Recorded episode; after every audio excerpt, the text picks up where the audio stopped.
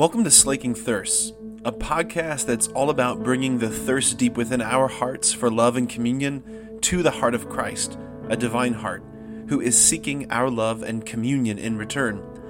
The hope is that the two thirsts would meet and both thirsts would be slaked. I do always love it when Jesus is giving it to the Pharisees uh, in the scriptures. But I want to talk about the first reading instead today. So you can look back at the gospel today and soak in it. It's really good. All right, uh, Solomon. I want to talk about Solomon. I love Solomon. I love his heart. And I love the question that kind of burst forth from his heart. So, again, the continuation of where we were yesterday, the installation of the tent of the meeting, bringing all of that into the temple, installing the Ark of the Covenant into the Holy of Holies. God's glory cloud, the Shekinah, descends upon the temple. God's presence fills there so much so that the priest, it says, the priest cannot even go into the temple to minister there, right? And Solomon says, he asks, Can it indeed be that God dwells on earth? If the heavens and the highest heavens cannot contain you, how much less this temple which I have built? There is so much beauty in this question. There's so much beauty here.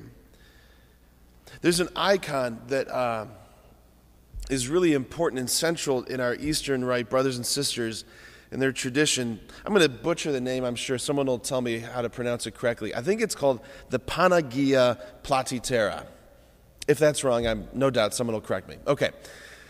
But it means, it translates to more spacious, more spacious. It's an icon that depicts Mary, the Theotokos, the God bearer, depicts Mary pregnant with Christ. She's there with her hands outstretched like this, and you'll see this big circle essentially in her central area um, of her torso, and you see the Christ child right there in the middle, also with his hands out like this.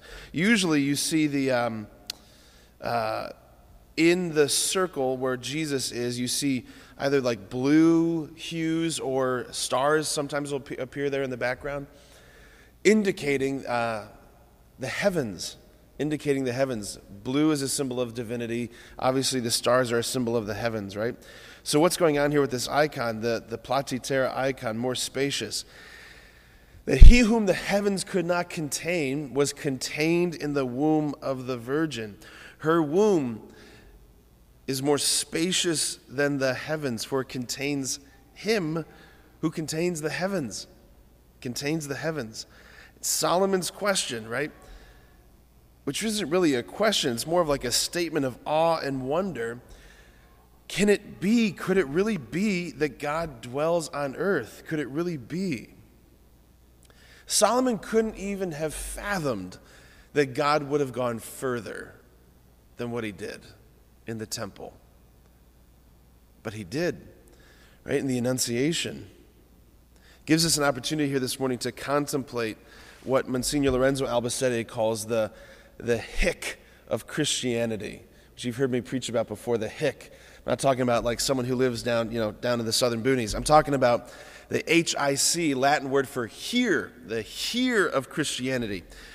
If you pray the Angelus, it's that traditional Catholic prayer that we pray at noon. The third strophe of the Angelus is, and the Word was made flesh and dwelt among us, right? It's a, it comes from the Gospel of John, the prologue. The Word was made flesh and dwelt among us. Well, you've heard me share this before, but it bears repeating. I made a pilgrimage to the Holy Land in 2017 with 11 other priests and uh, with 10 other priests, and um, we went to the Basilica of the Annunciation right there in Nazareth. And every day at the Basilica of the Annunciation, the friars pray the Angelus. They pray it in Latin, uh, universal language of the church, but there they add that three letter word that isn't prayed, isn't in the Angelus anywhere else. Instead of saying, and the word was made flesh and dwelt among us, they say, and the word was made flesh here and dwelt among us. Et verbum caro hic factum est, and the word was made flesh here. There's an alt, the, the basilica is built over the home of Nazareth, like the home of Mary and Joseph. It was built right there. It's, the basilica is built over Mary's home. And there's an altar right there um, in the basically in the bottom of the basilica, and on the bottom of the altar is a placard that says, "And the Word was made flesh here." I remember that the first time I saw that, I didn't know this tradition. I was just there, I was praying the Angelus, and I heard them say it.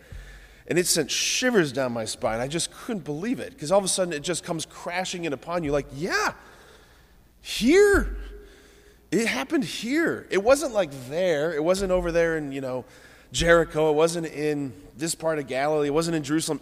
This thing that we're talking about, the Annunciation, could it be that God dwells on earth? Yeah, and it happened here, right here. Mary's womb in particular, that is the here. Her womb is the hick. No offense, Mary. Her womb is the hick, the here where God dwells. It's the place where God has emptied himself. It's the place where he has emptied himself. And the question then, right, is where is the hick of Christianity today? Well, it's going to be here. Like, here, right? He's right here. He's right there. Like you can point to God because of the incarnation. Right there, right? You can drive past God because of the incarnation. Guys, this is mind blowing. If we haven't taken time again to just like drink this in, to contemplate that, we really ought to, to spend a little time. But then the here in this Mass is you you are the dwelling place, right? How lovely is your dwelling place, Lord, mighty God. The temple that Solomon built, gorgeous. The churches of Europe, Notre Dame, Sacre Coeur, St. Peter's, St. Paul, St. Mary Major, these major, beautiful basilicas, unbelievable, priceless works of art, they pale in comparison to you you are the preferred dwelling place. God didn't come to earth to dwell simply in tabernacles. He came to dwell in you. How lovely is your dwelling place. Could it be that God gets placed upon my hand?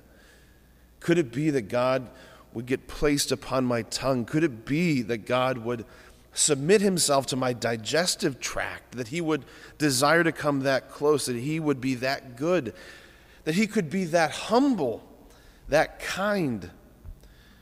Could it be that he's not expecting me to be perfect and get my act together before he comes close? Could it be that he's saying simply, open to me and I'll come in? Is it is that really what we're talking about? Is it could it be that all he wants is communion? Yeah. Could it be that God dwells on earth? Yeah. And that's astounding. Amen.